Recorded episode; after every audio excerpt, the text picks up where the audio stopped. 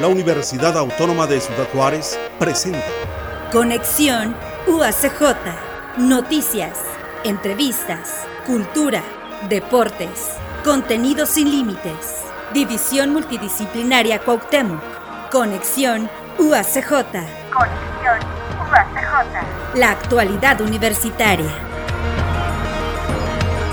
Ahora estás en conexión sobre geoinformática en pro de la sustentabilidad hídrica y para ello nos acompaña el doctor Luis Carlos Bravo. Él es profesor investigador de la División Cuauhtémoc. Bienvenido, doctor. Muchísimas gracias, encantado de estar con ustedes. Bueno, doctor, me gustaría que nos hablara de su proyecto de investigación, el que está realizando en Ciudad Cuauhtémoc. Claro que sí, como no. Proyecto se llama Observatorios Participativos Socioecológicos de Zonas Áridas, tapado por definición y por generación del conocimiento para la protección de la diversidad cultural y biótica y el desarrollo sostenible. Es un proyecto financiado por CONACYT. Eh, yo soy el coordinador interno de este proyecto. En realidad este proyecto es liderado por otra institución con la cual estamos colaborando y básicamente lo que estamos eh, promoviendo en este proyecto es eh, la instalación de un observatorio participativo sociológico que tiene como finalidad identificar prácticas de manejo sustentable de recursos naturales por parte de la población local y visibilizarlas. Asimismo, otro de sus propósitos es el poder identificar junto con la gente eh, estrategias de monitoreo de los recursos naturales que nos permitan en un momento dado generar acervos de datos que estén disponibles para investigadores que quieran procesar estos datos. Eh, eso por una parte. Por otro lado, en el marco de, de, mis actividades de vinculación, también estoy colaborando con el Consejo de Cuenca, Laguna Bustillo, Laguna de los Mexicanos, que es una asociación civil orientada a promover la gobernanza y la sustentabilidad del agua aquí en la región central de Chihuahua. Doctor, eh, muchas veces decimos que aquí en la región no es un área de lluvia. Este, ¿Se puede decir que así es? ¿O, o tenemos algunas temporadas? Bueno, realmente el estado de Chihuahua pudiera catalogarse como árido en su en su totalidad, ¿verdad? O sea, tenemos, digamos, dos terceras partes del estado es una región árida y una tercera parte es una región subárida. O sea, ya de entrada tenemos procesos de precipitación que eh, son superados por la evapotranspiración, entonces tenemos poca disponibilidad de agua de entrada. Si a eso le sumamos los escenarios de cambio climático para esta región de México, pues eventualmente en el futuro tendremos todavía menos agua del agua que con la que contamos en la actualidad.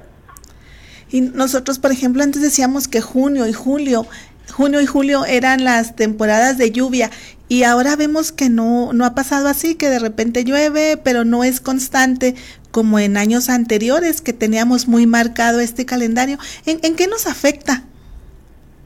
Bueno, tiene usted razón en esto que señala. Mire, investigaciones que se han hecho en otros lugares, este, gente que ha estado monitoreando el comportamiento de la lluvia, lo que ha encontrado es que este, la temporada de lluvias en el norte de México se ha venido retrasando con el tiempo. Y más o menos hay una semana de retraso por cada década desde los años 80 del siglo pasado. De tal suerte que si en la década de los 80 del siglo pasado la temporada de lluvias empezaba en junio, en realidad ahora la temporada de lluvias viene empezando a finales de julio. Y eso es precisamente lo que estamos observando. ¿En qué nos afecta? Pues nos afecta en muchos sentidos. Para empezar, nos afecta en los ciclos de producción agropecuaria. Yo recientemente anduve haciendo investigación de campo, levantando una entrevista, un cuestionario, perdón, entre productores, agricultores de temporal, y ellos están sufriendo las afectaciones de primera mano, porque ahora han tenido que retrasar la temporada de sus cultivos porque no hay humedad en el suelo, pero por otro lado, las primeras heladas siguen cayendo en octubre, de tal suerte que ahora el margen de tiempo, la ventana de tiempo que tienen para sus cultivos se ha cortado. ahora el maíz lo tienen que sembrar en agosto, por decirlo así, y las primeras heladas están en octubre. Entonces ahora los productores se están haciendo mucho más vulnerables, por lo cual tenemos que buscar cómo apoyarles desde las universidades, desde los centros de investigación, buscando estrategias que les permitan ser menos vulnerables frente a estos cambios en el clima. ¿Y la geoinformática cómo entra en este apoyo a, a los este a los campesinos, doctor? Bueno, la geoinformática tiene múltiples aplicaciones. Para empezar, me gustaría definir qué es la geoinformática. La geoinformática es la función de la geografía con las tecnologías de la información geoespacial para el análisis y procesamiento de datos y para poder modelar procesos en el territorio. Entonces, de entrada, a través de la geoinformática, podemos procesar datos como, por ejemplo, estadísticas de precipitación, que nos permitan conocer y comprender cómo se distribuye espacialmente la lluvia. Y esto es un insumo de primera mano como para poder planear el desarrollo de actividades, de actividades que dependan de la lluvia como un insumo productivo. En este caso la agricultura, la ganadería y otras que dependen del agua que se está precipitando del cielo. Esa es una de las de las posibles vías en las cuales la geoinformática puede auxiliar en el caso de los productores agropecuarios.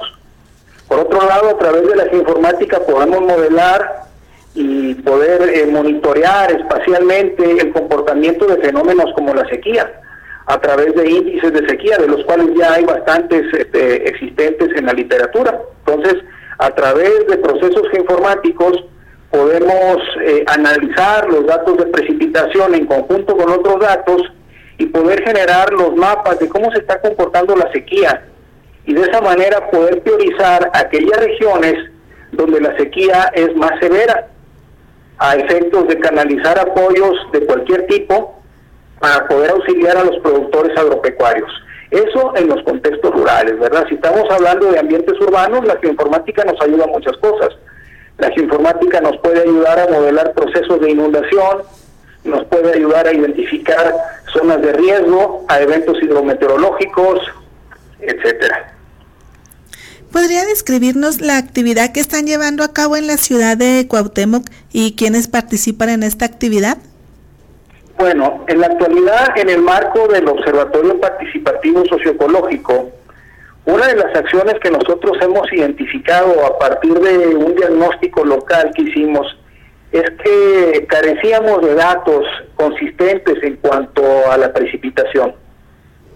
En ese sentido, eh, a través de una red internacional eh, que es la que nos está cobijando para la instalación de este observatorio, conseguimos una serie de pluviómetros, 20 eh, para ser exactos, de los cuales ya hemos instalado 15 pluviómetros en ranchos, en predios, en ejidos ganaderos alrededor de Ciudad Cuauhtémoc y hemos involucrado a los productores y a los propietarios de esos predios en el establecimiento de una red ciudadana de monitoreo de la lluvia. Entonces, los productores de estos predios todos los días van, este, checan la, cantidad de agua que precipitó en las últimas 24 horas y en un grupo de WhatsApp lo comparten con nosotros. Luego nosotros, a través de un estudiante de servicio social que yo tengo aquí en, Ciudad Cuauhtémoc, en la universidad, lo subimos esos datos a un repositorio que está alojado en el Laboratorio Nacional de Supercómputo. La idea es que esos datos, junto con otros datos que estamos colectando de estaciones pluviométricas que tienen mucho tiempo instaladas en la zona, nos permitirán hacer modelaciones del comportamiento de la lluvia a lo largo del tiempo. Y ese comportamiento de la lluvia a lo largo del tiempo es precisamente lo que nos da certidumbre para poder implementar acciones de manejo de la precipitación pluvial, no del agua que está cayendo. Si no sabemos cuánta agua cae, no podemos modelar realmente cuánta agua se escurre, cuánta agua se acumula y por lo tanto tampoco podemos saber con realidad, con realismo, con certeza, cuánta agua podemos aprovechar del agua que está cayendo. O sea, el, tener datos confiables es una necesidad de primer orden para poder hacer frente a, este a esta problemática actual de, de, estrés hídrico que estamos padeciendo en el norte de Chihuahua y en particular aquí en el centro del estado. Y ahorita, ¿cuáles son los datos que tenemos, doctor, con lo que han estado levantando? ¿A, dónde nos lleva? Bueno, este es, este es un año particularmente seco, ¿verdad? En realidad este año ha sido con una precipitación atípica, muy por debajo de lo normal, y lo que nos lleva es este, pues a buscar estrategias junto con los usuarios del agua orientadas a maximizar la sustentabilidad en cuanto a los usos del agua. O sea, nosotros, por ejemplo, lo que estamos encontrando es que tenemos poca agua, pero tenemos, por otra parte, prácticas de uso del agua que no son acordes a esa escasez hídrica.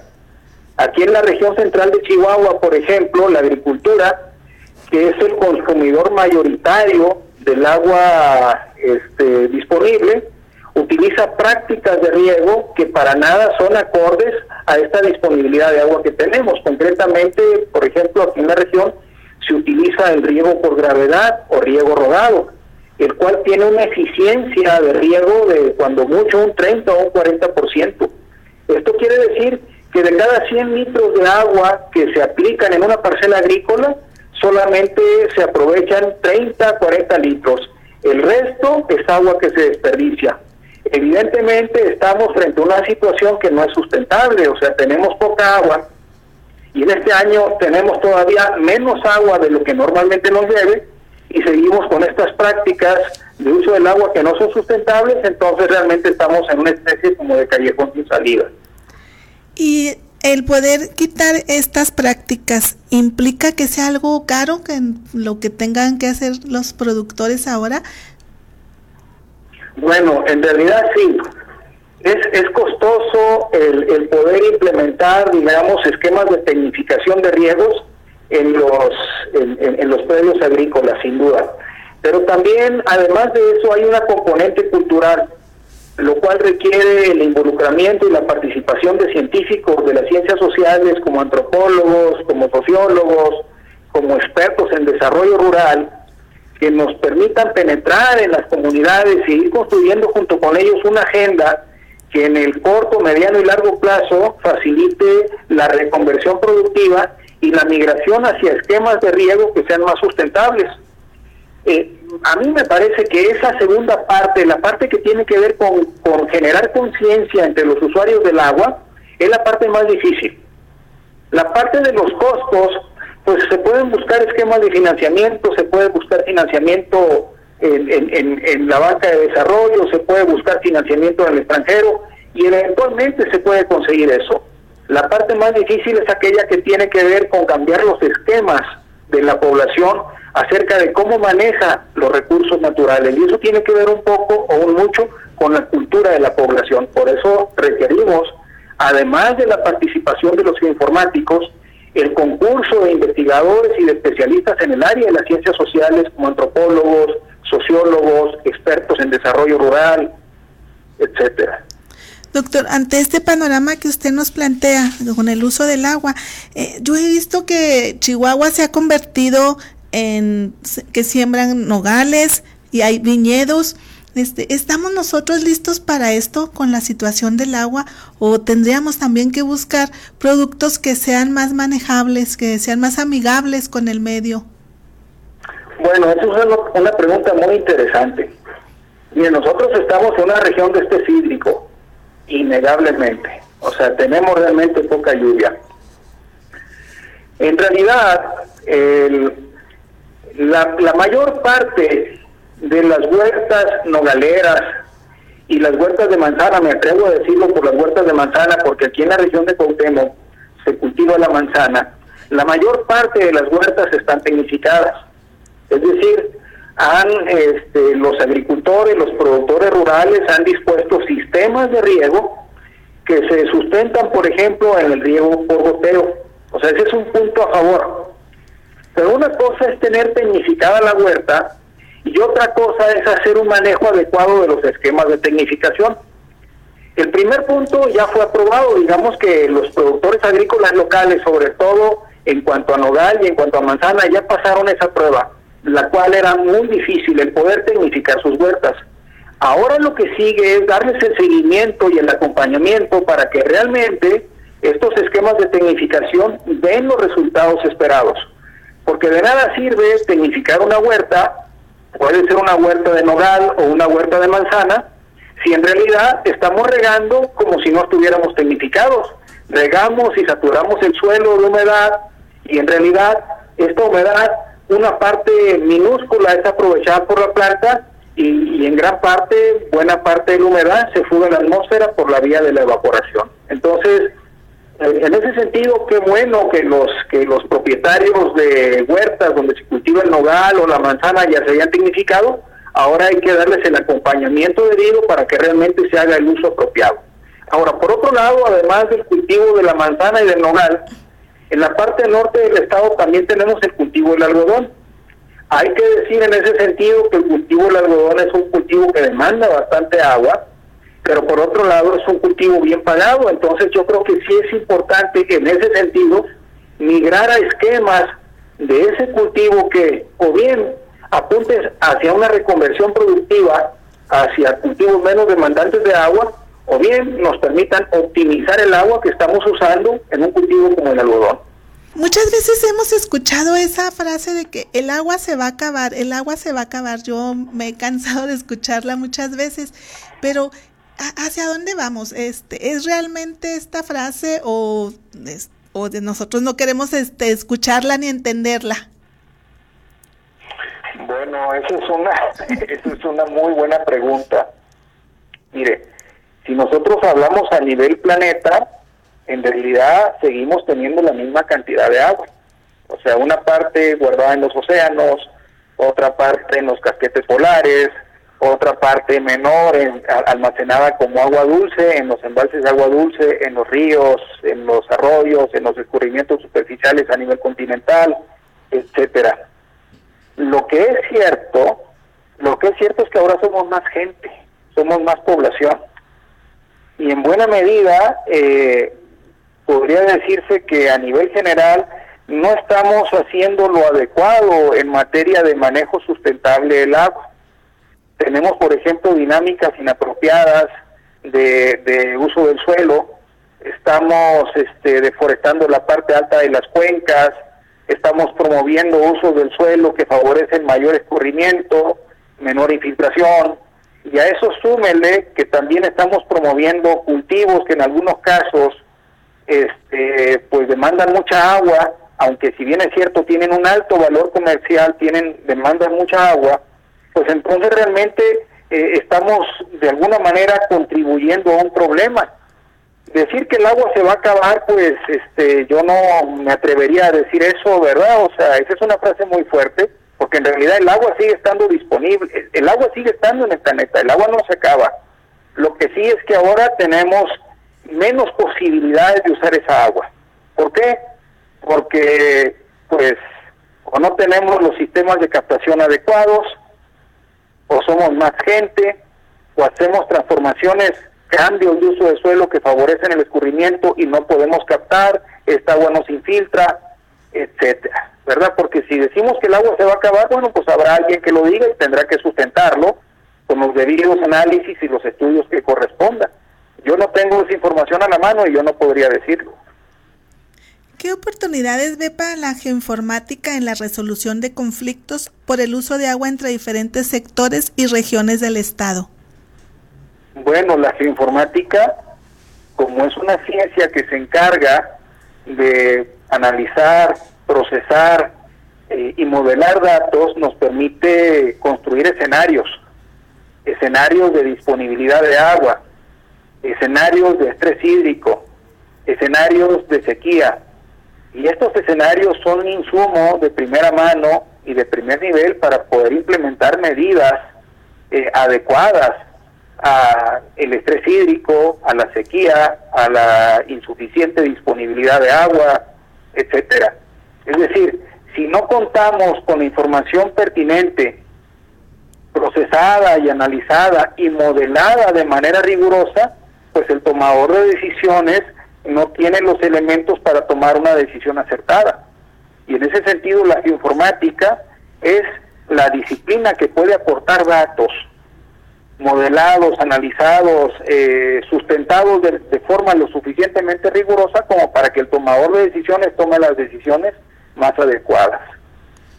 ¿Cuáles serían las políticas públicas que se tuvieran que este, establecer para el uso del agua y cómo podríamos participar la comunidad?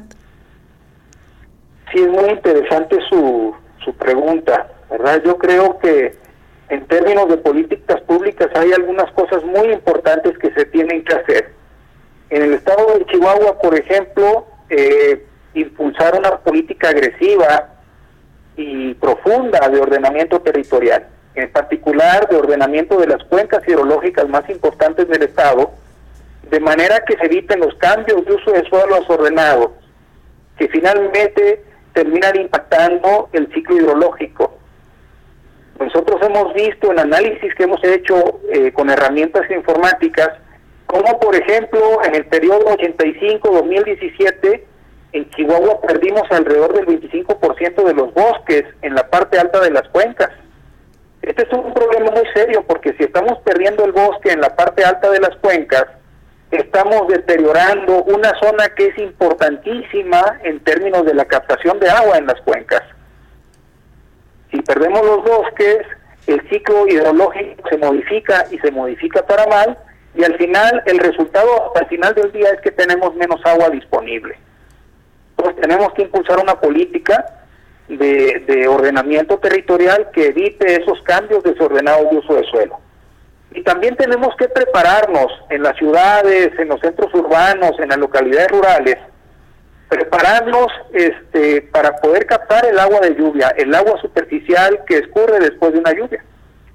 Yo en mi año sabático, por ejemplo, hace, pues en el 2019 tuve mi año sabático, hice una investigación en la ciudad de Chihuahua, más concretamente en la cuenca Chubíscar-Sacramento, que es la cuenca hidrológica que alberga la ciudad de Chihuahua y encontré, por ejemplo, que en un evento de lluvia, que es relativamente típico, podemos tener escurrimientos a la salida de la cuenca de hasta 125 millones de metros cúbicos.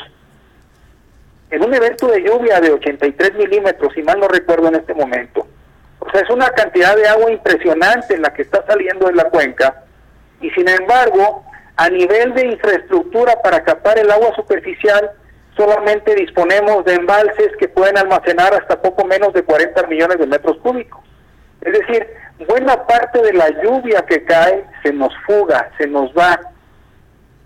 Y es una paradoja, porque por ejemplo la ciudad de Chihuahua es una ciudad que está en condiciones de estrés hídrico, no tiene suficiente agua, pero cuando llueve, el agua que llueve se nos va porque no tenemos cómo captarla, no tenemos cómo almacenarla.